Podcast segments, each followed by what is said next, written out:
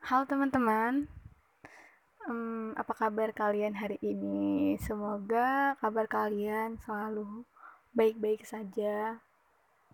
Baik-baik saja dalam artian kalian sehat dan hati kalian pun sedang baik-baik saja. Oke, balik lagi di podcast ini, podcast yang super nggak berfaedah sih menurut gue. Ya, di sini seperti biasa padahal baru pertama kali kedua kali kan yang pertama kan yang kemarin yang toxic relationship. Nah sekarang gue pengen cerita lagi karena gue juga bingung kan mau nyampein ilmu pengetahuan, takut so tau gitu. Ya udahlah, jadi gue berbagi cerita aja. Jadi cerita yang bakal gue bagikan kali ini atau yang bakal gue ceritain hari ini adalah tentang kehilangan. Ngomongin tentang kehilangan di sini adalah gue tuh lagi kehilangan seseorang yang pernah hadir di hidup gue, ngewarnain dan ngasih banyak rasa, baik itu rasa sakit maupun rasa bahagia selama hampir 4 tahun. Dan belakangan ini gue kehilangan dia.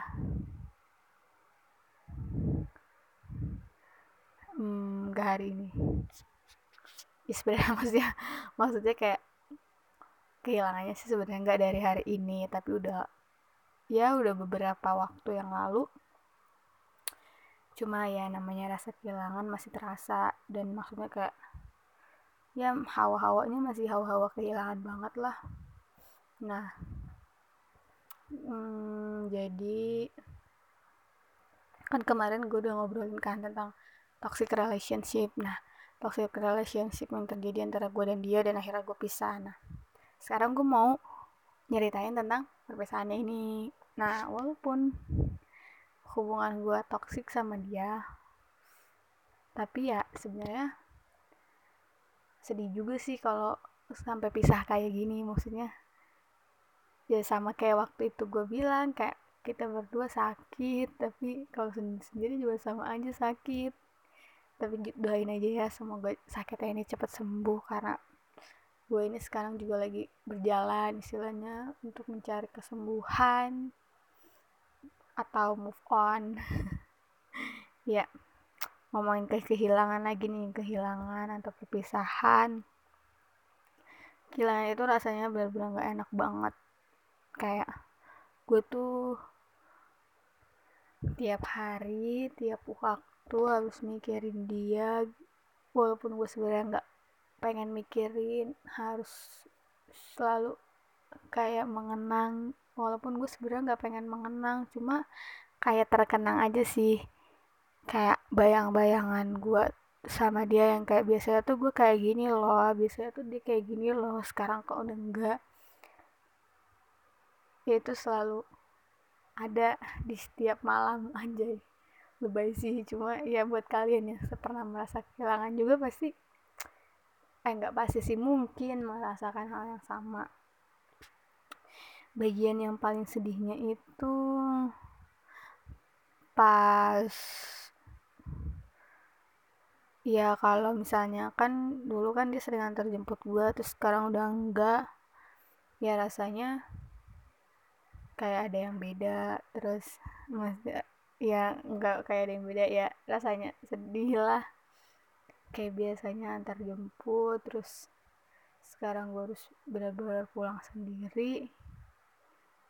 Ya kayak ada yang hilang lah, yang biasanya kalau nyusurin jalanan UI itu selalu ada bercanda, cubit-cubitan. Sekarang kayak cuma gue bener-bener dengerin lagu sendirian, naik motor, apalagi kalau hujan itu tuh bener-bener ngenes banget sih. Mungkin kalian bilang ini lebay, cuma kalau kalian ngerasain itu ya sedih sih. Apalagi kalau misalnya kalau lagi ada apa-apa, kan biasanya orang yang paling sering orang yang pertama kali gue hubungin itu dia. Tapi sekarang kalau mau hubungin dia harus mikir beratus-ratus kali. Iyalah, gue siapa. Terus ya pokoknya tentang kebiasaan-kebiasaan yang biasa gue lakukan sama dia. Terus sekarang juga kayak gak ada teman berantem, sepi aja hidup. Kehilangan itu emang menyakitkan sih, cuma kalau kita lama-lama terjebak di sebuah hubungan yang gak baik juga ya ujung-ujungnya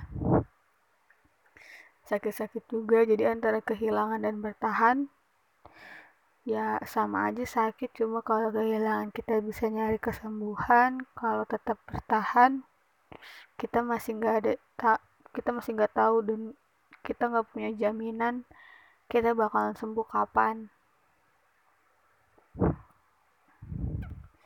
Ya lagi-lagi namanya kehilangan seseorang yang udah kenal atau udah menjalin hubungan selama 4 tahun itu bukan hal yang kayak gampang gitu. Ngelupainnya juga sebenarnya agak berat, cuma balik lagi kayak gue tuh gak bisa nunjukin rasa kehilangan gue, kesedihan gue ke semua orang. Ya gak tahu juga kenapa, kadang gue juga sebenarnya pengen kalau gue tuh lagi sedih ya udah gue gak usah kayak sok asik gitu, sok ceria. Karena kalau di real life sih sebenarnya gue orangnya emang bawel banget, terus kayak suka bercanda, suka ngelawak gitu-gitu, jayus lah istilahnya, receh juga, dikit-dikit ketawa. Padahal sebenarnya tuh ya hidup gue tuh nggak selucu itu gitu. Cuma kadang gue juga bingung juga sih, kayak gue juga pengen gitu ngasih tahu ke dunia bahwa gue tuh lagi sedih loh, gue tuh lagi kehilangan, gue baru aja kehilangan orang yang udah bertahun-tahun nemenin gue, tapi ujung-ujungnya kayak gue tuh nggak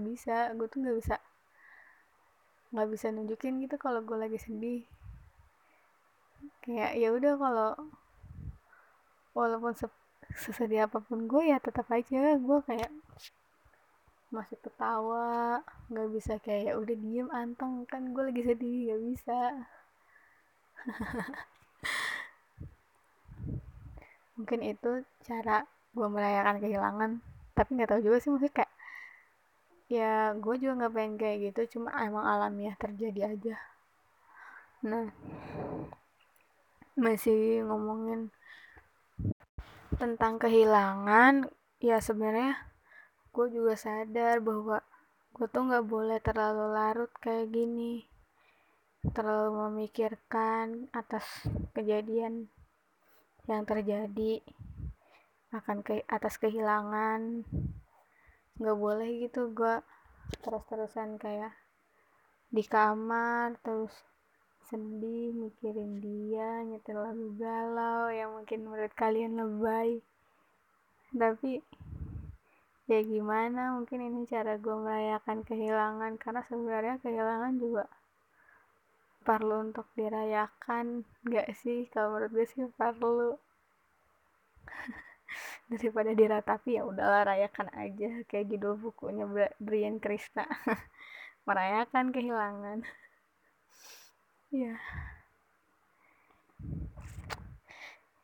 Ya udahlah, pokoknya intinya akhirnya udahlah, gue juga udah mau cerita gitu doang sih, dan mau ngasih pesan buat siapapun kalian yang lagi kehilangan, buruan deh move on, jangan kayak gue terlalu berlarut-larut. Goodbye. Terus buat kalian yang masih memiliki, jangan disia-siain, karena ketika sesuatu itu udah hilang ya kalian pasti baru sadar bahwa sesuatu itu adalah nikmat yang berharga gitu kalau udah hilang. Karena emang semuanya beneran kayak kelihatan lebih indah gitu kalau udah nggak ada. Oke, udah segitu aja. cerita dan pesannya.